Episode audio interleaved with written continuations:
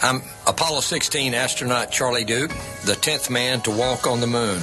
And you got a bunch of guys about to turn blue. This is the Space Show, Australia, on 88.3 Southern FM.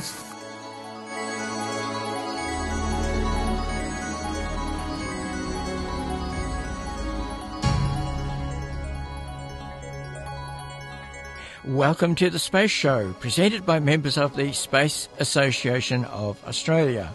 Hello, I am Andrew Rennie. On this week's The Space Show, Artemis 1 has been declared ready for its Monday evening launch. This will be the maiden flight of the 100 metre tall Space Launch System rocket.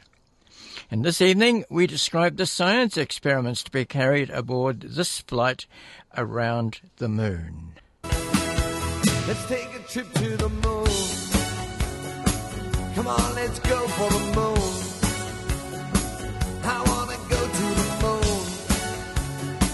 Let's take a trip to the moon.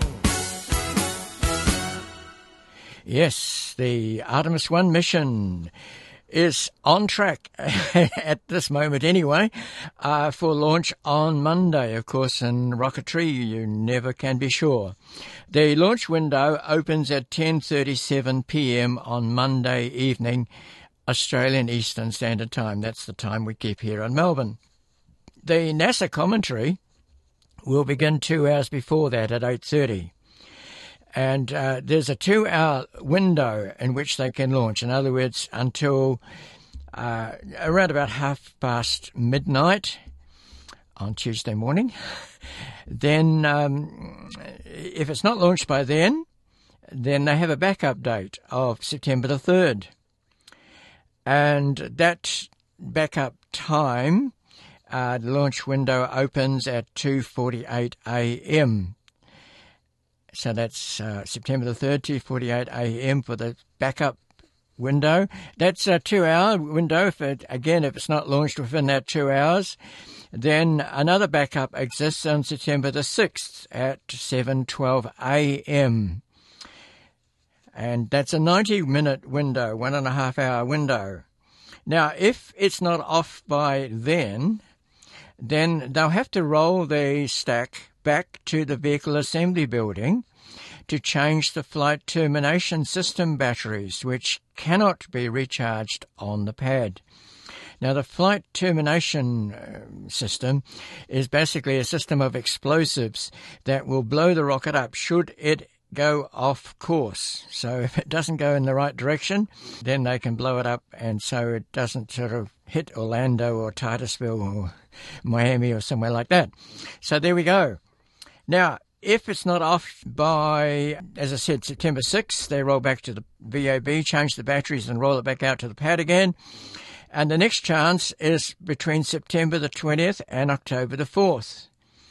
And if they can't get it away by then, they have another opportunity between October 17 and 31. So all at the moment is always looking good for a launch at 10:37 on Monday evening. So uh, we'll bring you the news about that on next week's The Space Show. Now, we go to an event that was held last week at NASA headquarters in Washington, D.C. Hello, everyone, and welcome to today's teleconference on the Lunar Science Secondary Payloads flying on NASA's Artemis 1 mission. I'm Rachael Craft with NASA's Office of Communications. Artemis 1 will be an uncrewed flight test that will provide a foundation for human exploration in deep space and demonstrate our commitment and capability to extend human existence to the moon and eventually Mars. The agency is currently targeting no earlier than Monday, August 29th for the launch of the Space Launch System rocket to send the Orion spacecraft around the moon and back to Earth. Today you'll hear from people who have developed and built CubeSats, small satellites that will ride to space inside an adapter ring on the rocket called the Orion Stage Adapter to primarily investigate the lunar environment. After the Orion spacecraft is flying on its own toward the moon, these shoebox-sized CubeSats will be deployed from dispensers on the adapter ring. While CubeSats each come with risk to their own individual missions, they yield high potential to fill gaps in our knowledge of the solar system. Uh, Jacob Bleacher is the Chief Exploration Scientist at NASA. Uh, and it's a pleasure to be here this afternoon to speak to everybody. Um, you know, we're at the beginning of an exciting adventure, an adventure to explore the moon. But not only to explore the moon, to learn about our place in an evolving universe. Our moon serves as basically a celestial library right next door. From here, we can begin to research our history. Lunar rocks and lunar ice basically serve as the books of this library. We can use them to learn, to read them, and to begin to reveal how the solar system has evolved. This can really help us gain insight into what was happening here on Earth when life was establishing a foothold in the solar system. Here on Earth, the very characteristics that make life possible, for instance, our atmosphere and water, well, those are the same characteristics that tend to erase those pieces of our planet's history. However, at the moon, the same characteristics that challenge the existence of life are the same characteristics that have helped preserve evidence of our history. For instance, not having an atmosphere. Everything that's happened there has left a trace. But those are the traces we can't find here on Earth. Not only can we learn about our Earth Moon system, but learning from the moon will help set the scientific context from which we can interpret our observations from across the solar system. Artemis 1 will test our spacecraft and hardware that we'll use to carry astronauts to the moon. Additionally, Artemis 1 will enable us to test the use of CubeSats as secondary payloads that can be delivered beyond low Earth orbit like most other CubeSats are. One of the great things about the payloads we'll be talking about today the number of organizations, both inside and outside of NASA, that are coming along in this flight with us. Payloads or instruments on Artemis 1 reflect contributions from across our agency. They include five international partners and partnerships with a number of universities and industry and other research institutions. CubeSats are a lower cost approach to capturing scientific measurements. They're high risk but high reward and each successful measurement these Artemis CubeSats uh, can add to our knowledge to the moon and how we travel in deep space. This demonstrates the collaborative nature of science and exploration. I often like to say that science is our toolbox for survival during exploration. These CubeSats will provide new understanding of the lunar environment, which in turn will help us better design our exploration systems, help keep our crew safe, and help hardware survive longer at the moon. So this really is an exciting time as we uh, get ready for this adventure. Now, Lunar Flashlight was one of 13 small satellites selected to be launched by the first of the big Space Launch System rockets, Artemis 1, at that time scheduled for launch in 2018. Now, Lunar Flashlight was to look for ice deposits on the moon and identify locations where resources may be extracted from the lunar surface. It would do so by projecting a laser beam down into shadow craters and looking at the reflected light. Unfortunately, it was not built in time for the Artemis 1 missions and will now be launched on the Intuitive Machines IM1 mission in December of this year. Now, Craig Hardgrove is the principal investigator of one of these CubeSats called Lunar HMAP. He's from Arizona State University and gave us this description.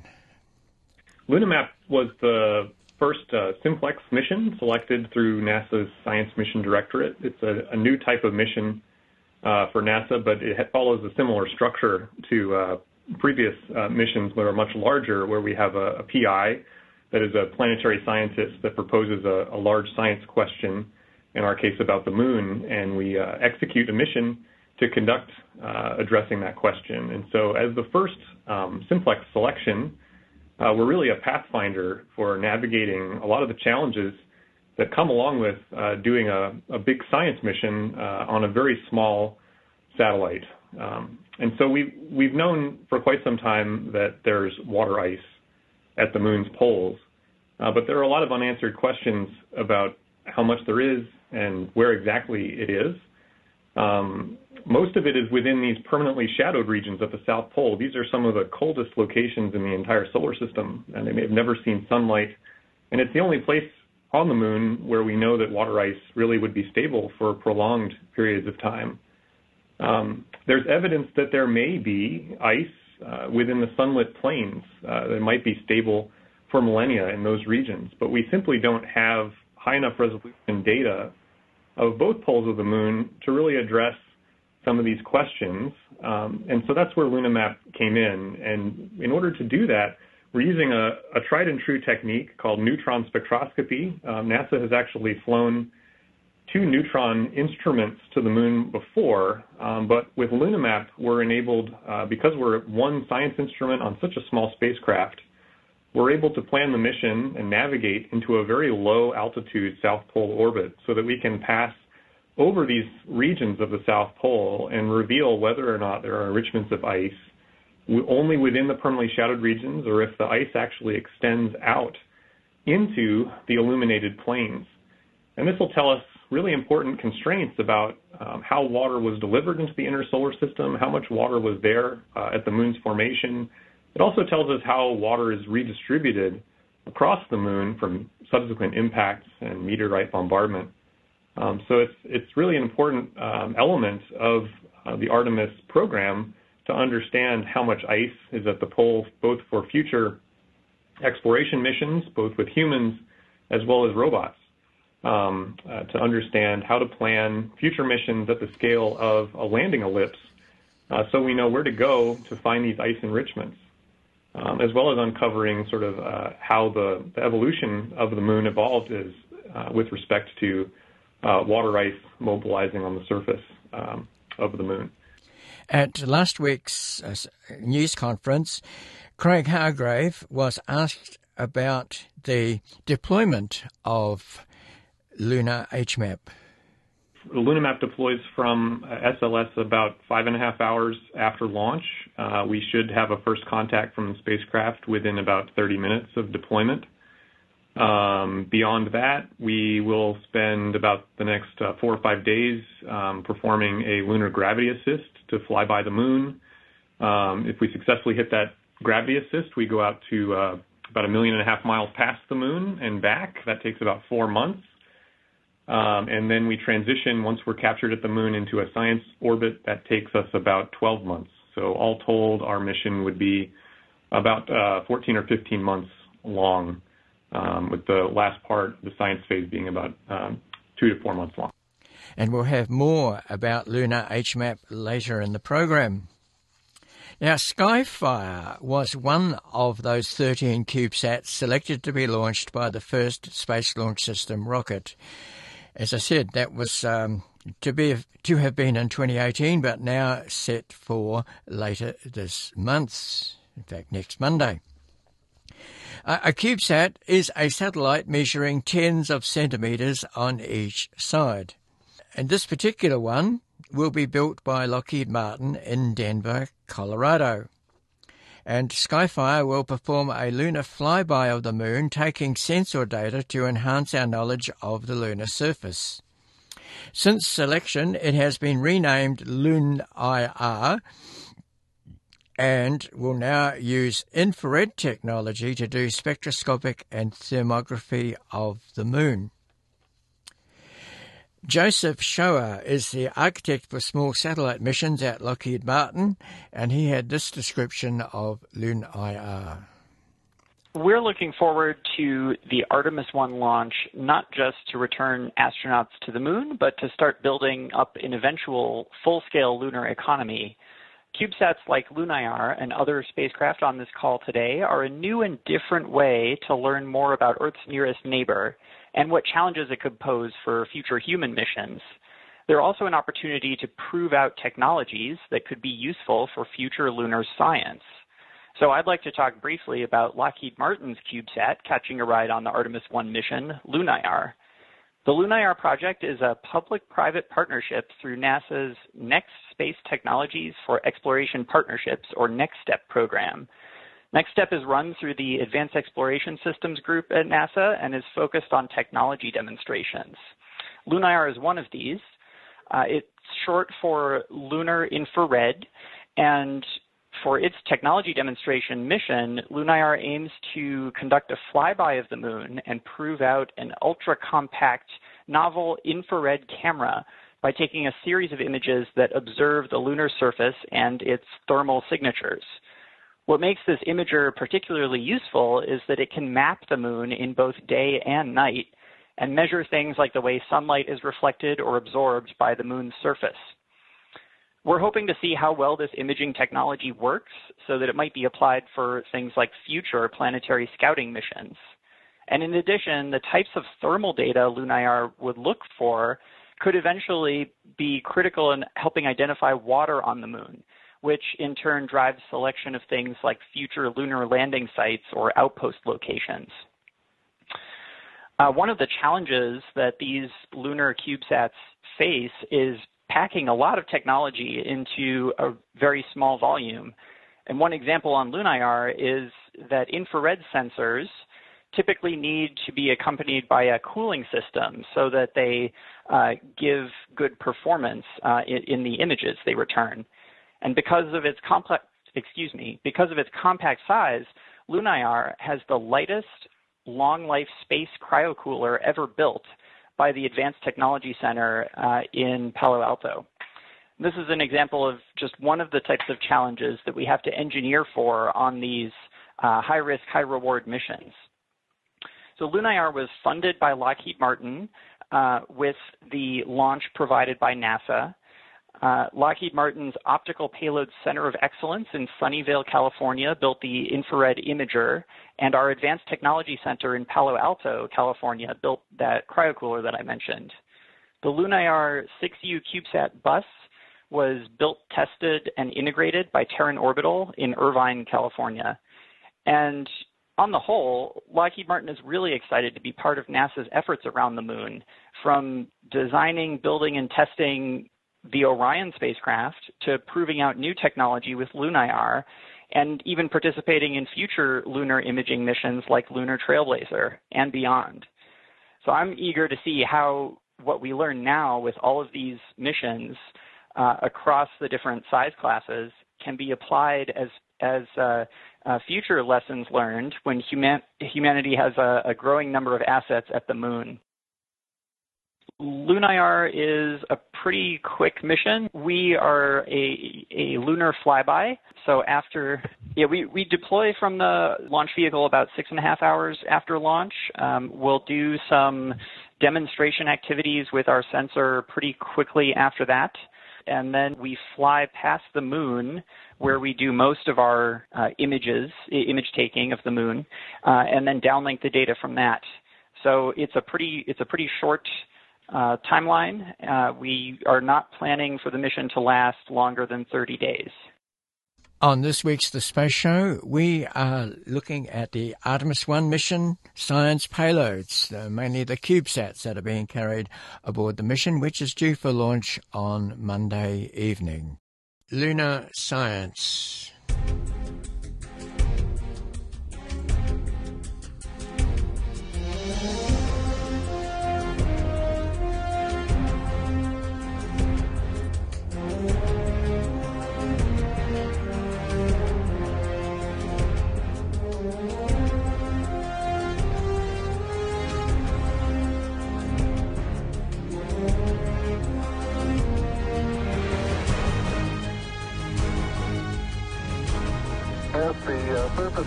And powdery. I can pick it up loosely with my toe. It does adhere in fine layers like powdered charcoal to the sole and, and sides of my boots, but I can see footprint of my boots and the tread in the fine sandy particles.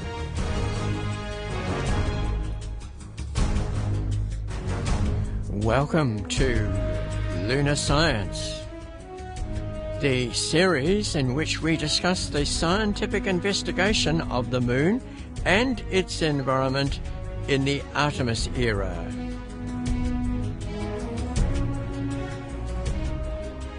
Yes, the Space Show is pleased to announce a new 54 part series called Lunar Science. This is not about spaceships and astronauts. It is about the science to be done on and near the moon during the Artemis project and the supporting unmanned missions. To find these programs, visit space.southernfm.com.au. Then scroll down until you see the Lunar Science link.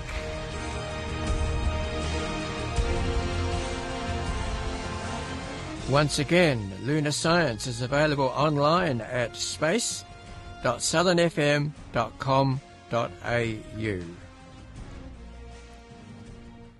Southern FM. The sounds of the Bayside.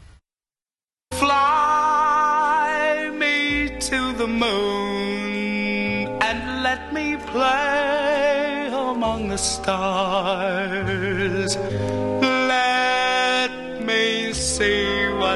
Spring is on Jupiter and Mars.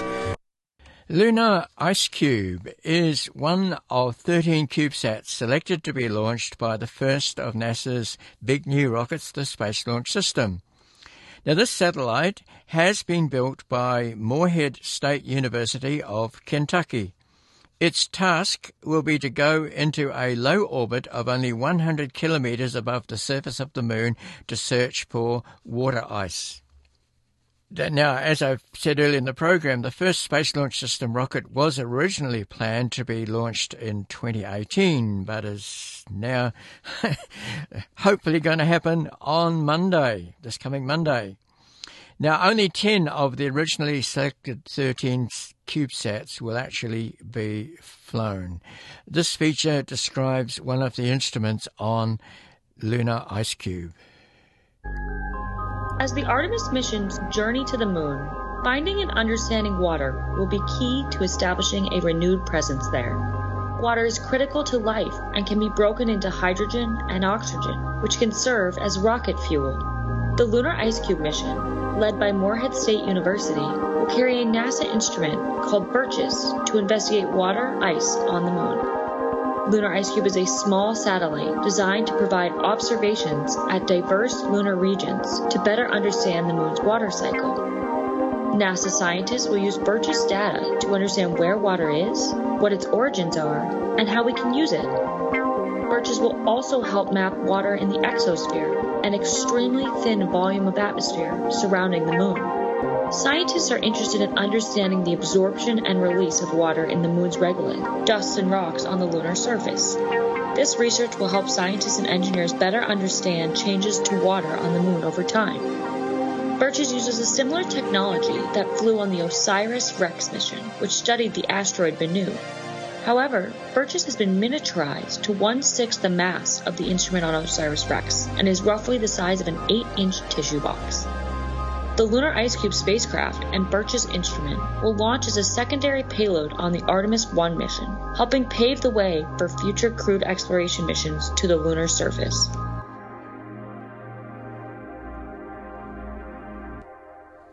And that musical feature from the Goddard Space Flight Center. Now back to last week's press conference, where we're going to hear from Ben Malphrus, the principal investigator for Lunar Ice Cube. This is Ben Malphrus, the principal investigator on the Lunar Ice Cube mission. CubeSats are going to the moon. It is such an exciting time. Uh, we really feel like we're at the beginning of a new era of space exploration, one that's ushered in and supported by small satellite platforms like these CubeSats on the Artemis mission. Uh, Lunar Ice Cube is a partnership between Morehead State University, the NASA Goddard Space Flight Center, the Jet Propulsion Laboratory, the NASA Independent Verification and Validation Center over in West Virginia, and the Busek Space Propulsion Company. like the other CubeSats on Artemis 1, uh, Lunar IceCube is a 6U CubeSat, uh, 14 kilograms or so, about the size of a carry-on piece of luggage. And the science mission for Lunar IceCube is to uh, prospect for water ice. The interesting thing to me is that along with um, uh, LunaH-Map and uh, others on the Artemis 1 mission, we're uh, creating really the first ad hoc lunar constellation of satellites that are uh, targeting um, common observations, common targets, and producing uh, uh, very um, complementary science data. Uh, specifically, Lunar IceCube is looking for water ice in liquid and vapor forms and other lunar volatiles we, have the sensitivity to, see. Um, but specifically looking at the distribution of, water ice from the mid latitudes uh, to to the PSRs, the permanently shadowed regions, where it, tends to collect. Um, so Lunar IceCube is actually a science mission um, and a tech demo mission. There are a number of really innovative, unusual technologies that um, are sort of enabling technologies that allow us to do this kind of science with with small um, small platforms. Um, the instrument is a very innovative instrument built by NASA Goddard. It's um, an infrared infrared spectrometer. We call it the, the Birches uh, spectrometer. Um, has excellent uh, sensitivity in the one to four micron range, where we'll we'll, we'll see the uh, water ice line in absorption. Uh, there are other technologies like um, an electric propulsion system, very innovative propulsion system. It's an RF ion electric propulsion system developed by uh, by Busek, and there are a number of other uh, enabling technologies. But together, uh, with the infrared spectrometer and these other enabling technologies, we hope to contribute to some of the um, un, unknown elements of the strategic knowledge gaps uh, related to the moon and lunar volatiles. Uh, for, for Lunar IceCube, uh, it's uh, fairly similar to the others. We're more or less a two-year mission. We get deployed at bus stop one, three hours or so later, we have our first contact. We have a series of deterministic maneuvers to set us up for lunar flyby about five days uh, after launch. But the interesting thing beyond that is uh, we go on a long circuitous route using the interplanetary superhighway for about 180 days. We go as far out as 1.8 million kilometers from the Earth, and then we fall back to the Earth Moon system uh, in the right dynamic state to undergo a capture. Um, we'll stay in the near rectilinear halo orbit for a TBD period of time, and then we'll dive into a science orbit. And you know, why does it take so long uh, to get to the moon when you know we go flying by the moon in in five days? Uh, but we can only carry 1.3 kilograms of propellant, so you can't turn around and, and thrust in the anti-velocity uh, direction to extract energy and go directly into lunar capture. So we go on this long circuitous route that allows us to utilize uh, our low thrust engines, extraordinarily low amount of propellant, and basically the laws of physics of the solar system to allow us to get into uh, a lunar orbit. So you have to be a little bit more patient, but with one a little over a kilogram of propellant uh, we can still get into a, uh, a, very appropriate science orbit that takes us about 100 kilometers uh, about way above the, the lunar surface. Tatsuaki Hashimoto is the project manager of a satellite His name will be explained in a moment. He's from the Japan Aerospace Exploration Agency. Uh, thank you. Uh, I'm Tatsuaki Hashimoto from JAXA, project manager of Omotenashi. Uh, the name of Omotenashi comes from outstanding moon exploration technologies demonstrated by Nano Semi-Hard Impactor. Uh, sorry for a long name. Uh, as the name shows, it is a challenge for the world's smallest moon lander.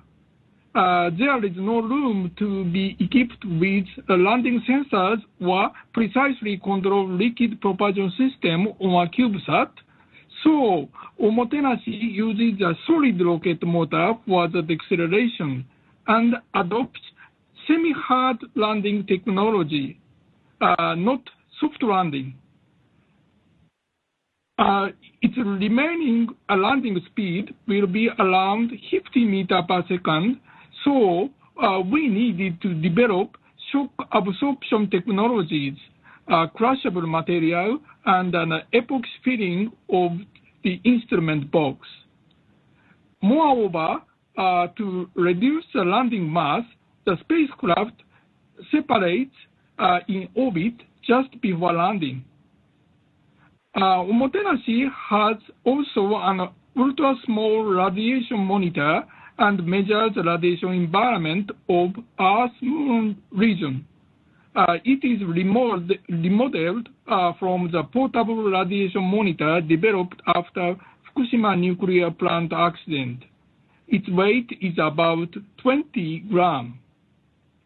And uh, Omotenashi itself is not a science mission, but its demonstrated technologies will enable future small surface science missions.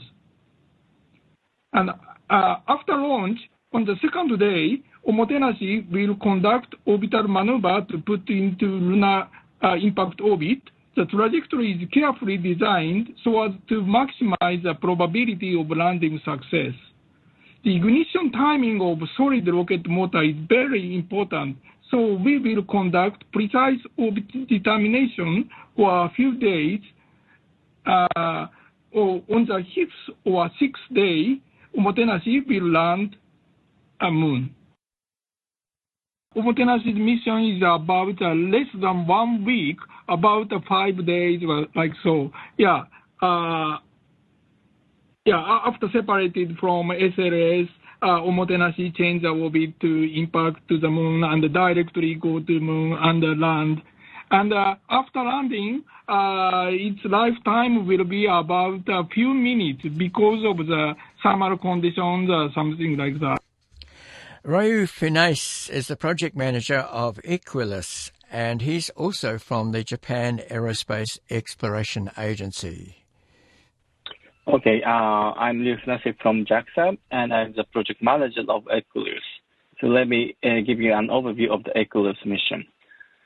EQUULEUS and also Omotenashi introduced earlier are JAXA's second mission to send a micro or nano spacecraft into deep space beyond the moon. So we are very grateful to NASA for providing us with this uh, valuable launch opportunity into deep space. The primary mission of EQUULEUS is to expand the capability of CubeSat in deep space by demonstrating trajectory control techniques within the Sun-Earth-Moon region. In this mission, we aim to efficiently reach a periodic orbit around the second Lagrange point of the Earth-Moon system by utilizing lunar gravity assist and solar gravity. This orbit control technology will enable a CubeSat-class spacecraft with uh, limited resources to depart from uh, future deep space ports such as Lunar Orbital Platform-Gateway and fly into deep space with its own propulsion system. It will contribute to greatly expanding uh, our opportunities for future science missions around the moon and beyond. To accomplish this mission, we developed and installed a new propulsion system using water as a propellant. Water is, you know, an extremely safe and non-toxic propellant, and if this propulsion system is demonstrated, it will improve CubeSat's mission capability while, uh, and ensuring safety for various future rideshare launch opportunities. In addition to the technology demonstration mission explained so far, EQUULEUS will conduct three other scientific observation missions. One is an imaging mission of the Earth's plasma sphere, and uh, from a far distance from the Earth, EQUULEUS will observe the whole view of the large structure of helium ion in the Earth's plasma sphere. This will contribute to the better understanding of the physical process which governs the terrestrial plasma of the Earth. The second is a mission to image and characterize the lunar impact flashes. This observation will monitor the moon surface and detect the flash of light emitted by the high velocity meteorites which impact on the moon surface. And this mission will characterize the flux of such meteorites in order to contribute to the risk evaluation for the future human activity or infrastructure on the moon surface.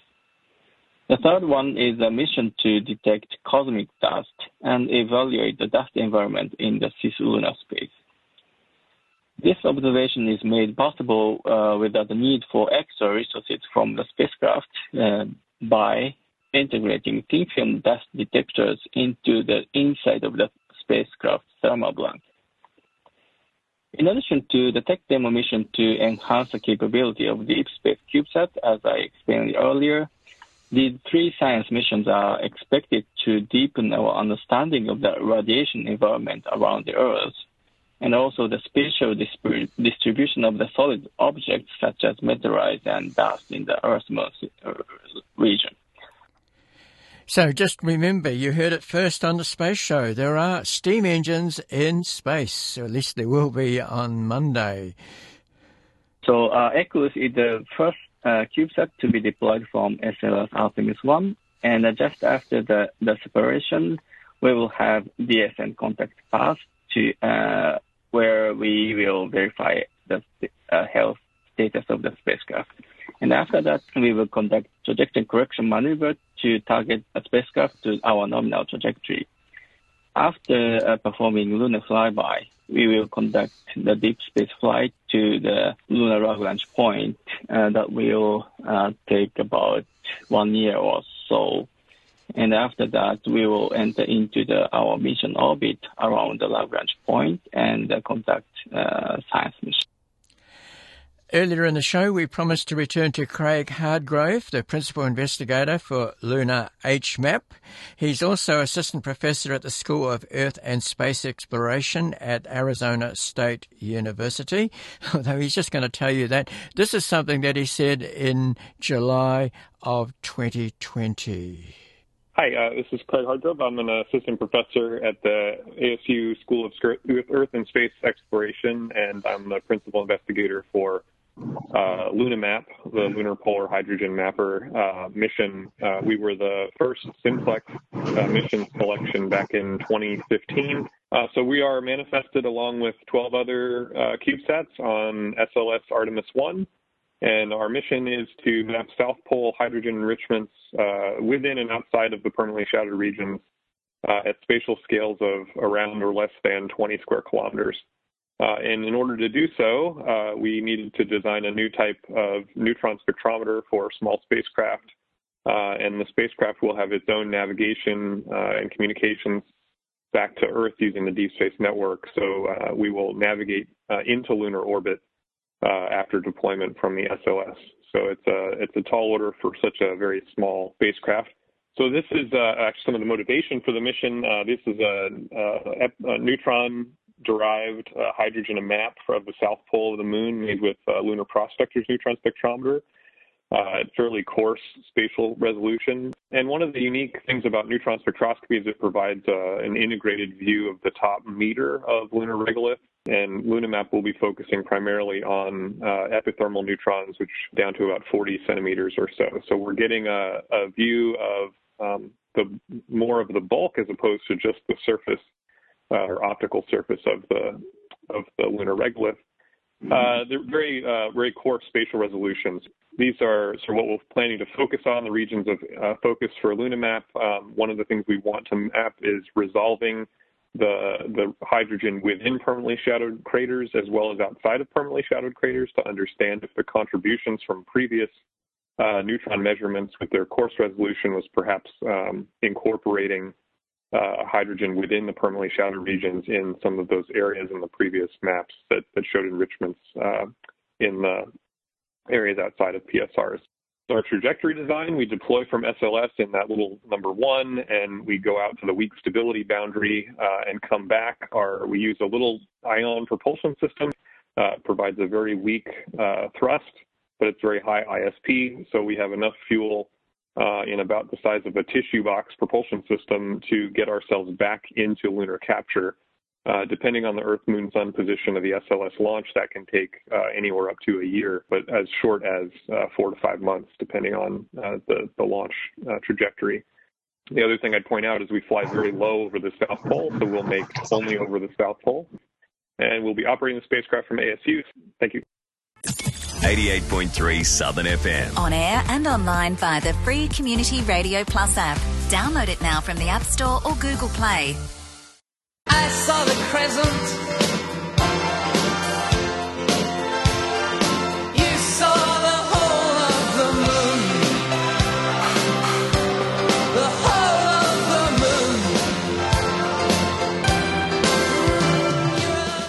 Another of the CubeSats to be launched by Artemis 1 on Monday evening is called Team Miles. Uh, Wesley Faler is the team lead for Team Miles. So, Team Miles CubeSat, we're going to deep space about 8 million kilometers from Earth, where our CubeSat will measure deep space weather using student provided STEM experiments and will showcase new communication software we invented for extreme range communication. Now, our spacecraft was built by a volunteer group, um, actually uh, mostly IT professionals, students, two artists, and uh, one very patient aerospace engineer. Our craft was built largely from scratch in order to save money, um, all with the hopes of winning part of NASA's CubeQuest Challenge contest which is how our craft got onto Artemis in the first place. In the previous program, we have described the NEA Scout, the Near Earth Asteroid Scout. It's a big solar, well, not so big, but a, a solar sail, and it's going to be launched on Monday. So let's hear from Julie Castillo-Rogez, the principal science investigator. She's at the Jet Propulsion Laboratory. Um, hi everyone, I'm very excited to talk about NEA Scout, the Near Earth Asteroid Scout CubeSat, the 6U CubeSat that has been developed uh, and funded by the Advanced Exploration Systems. And it's being developed between the Marshall Space Flight Center and the Jet Propulsion Laboratory and other NASA centers. NEA Scout has two big components. One is a technology demonstration, and one is about getting very important science information about an asteroid. Uh, I will talk about the science, and Les Johnson, my co-PI, I will talk about the solar sail. So the science is about acquiring observations about the physical and the spin properties of a near-Earth asteroid in order to help prepare for a future crewed mission, and but also to understand uh, the, the hazard that this kind of objects can uh, represent, a hazard to Earth. So there is a planetary defense angle uh, to, to, the, to, to those science observations. The target is called 2020 GE. It's uh, about 5 to 15 meters across. It's a class of asteroids that has never been explored by a spacecraft before and it's interesting in that it's in about the same size range as the Chelyabinsk impactor, sorry, and uh, other uh, asteroids that are bolides. So um, these objects, when they crash on the atmosphere, if they are large enough, they can create a lot of light and they can, can be potentially dangerous to, to the ground. So the planned uh, observations are both of interest to human exploration, solar system science, and planetary defense. It will take about a two-year cruise for NEA Scout to get to the asteroid.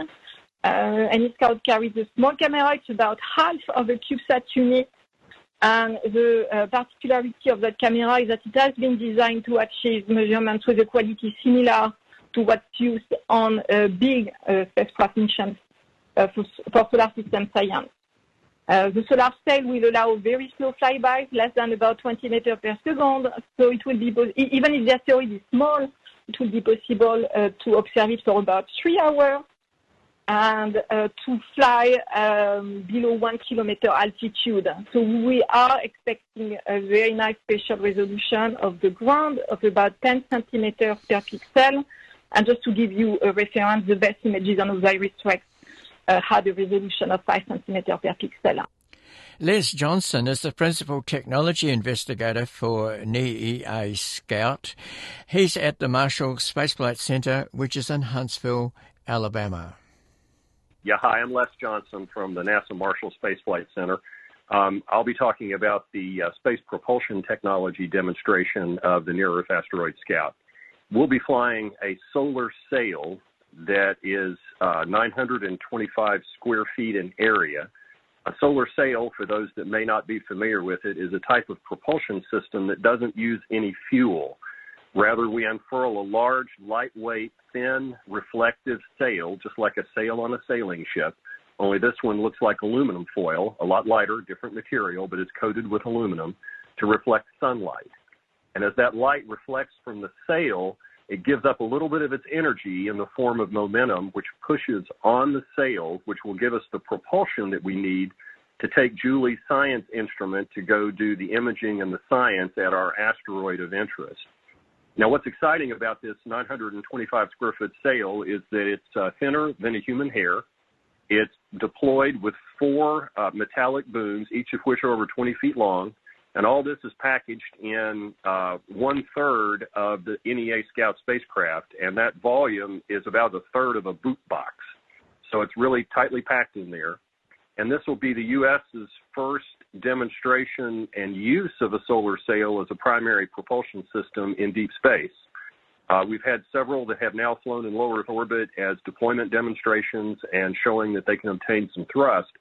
But for NEA Scout, we aren't just a, a deployment demo. We've got to deploy, uh, be able to control the sail so that we can reflect the sunlight to navigate and, and get to this asteroid so the science can be accomplished.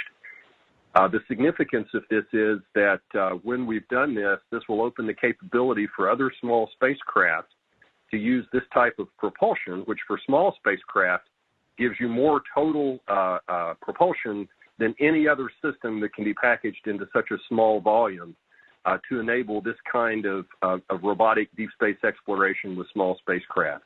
It's not a one size fits all propulsion system, but for some classes of missions, very small ones operating near the sun, uh, it'll be a whole new capability and, and an exciting one because we just don't run out of fuel which means we have a lot of mission flexibility and uh, can and can adjust uh, dynamically as we fly. So that uh, describes the, the NEA Scout. Yep, this is Les, and I'll, I'll tackle the, so, the sail part of that and let Julie talk about the asteroid destinations. Um, we we are deployed from Artemis about three and a half hours into the flight, not the sail. That's when the spacecraft is deployed.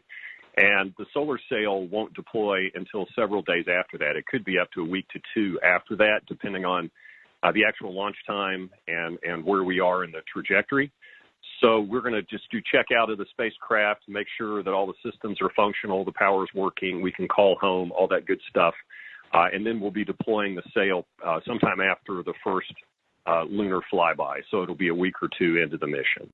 So right now we have a target available uh, for the next few months, and there is a backup target that is going to be observed by the Very Large Telescope sometime this week, just after you know the full moon uh, start, stops being a, a, a bother for astronomers. We have an opportunity to recover an NEO that has, uh, seems very good, very, accessible for NEA Scout but we don't know its position very well. And so with the VLT images, we will be able to know its position. So if there are further delays of uh, launch delays, uh, we are covered.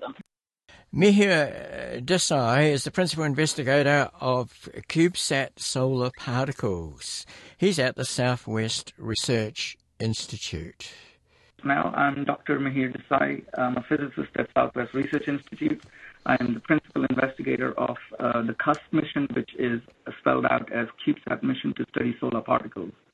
My research focus is uh, has been on uh, understanding the solar wind and space physics, uh, with a particular focus and emphasis on understanding the origin and acceleration of charged particles. These are ions and electrons uh, in uh, solar explosions known as solar flares and coronal mass ejections. I'm very excited and really glad to be here to tell you about the CubeSat mission, um, which will actually be launched in a heliocentric orbit, just like all the planets, far away from the Earth's magnetic field to study the origin and causes of not just solar energetic particles, uh, but also space weather.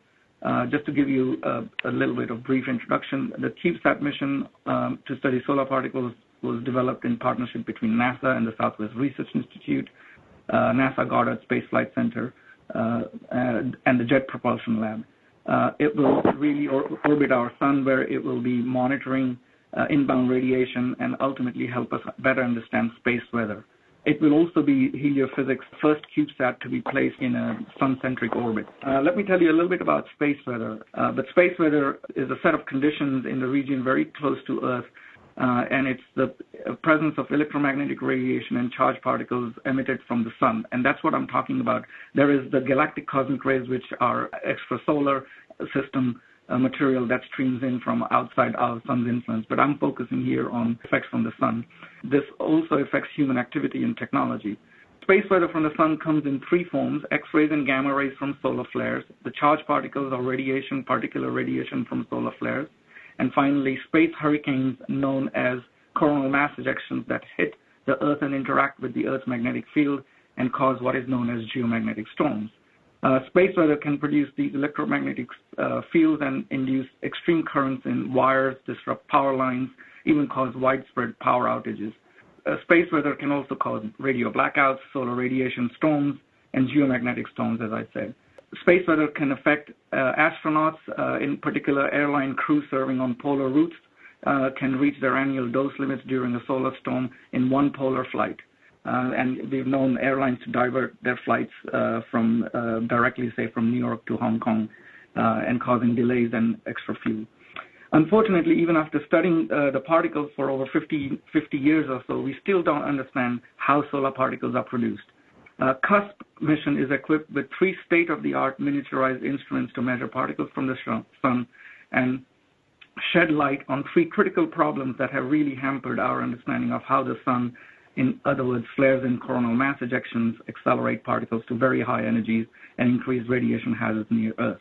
The first question is what is the material that is accelerated? How exactly is this material selected and accelerated to higher energies? And finally, how does the material travel to Earth?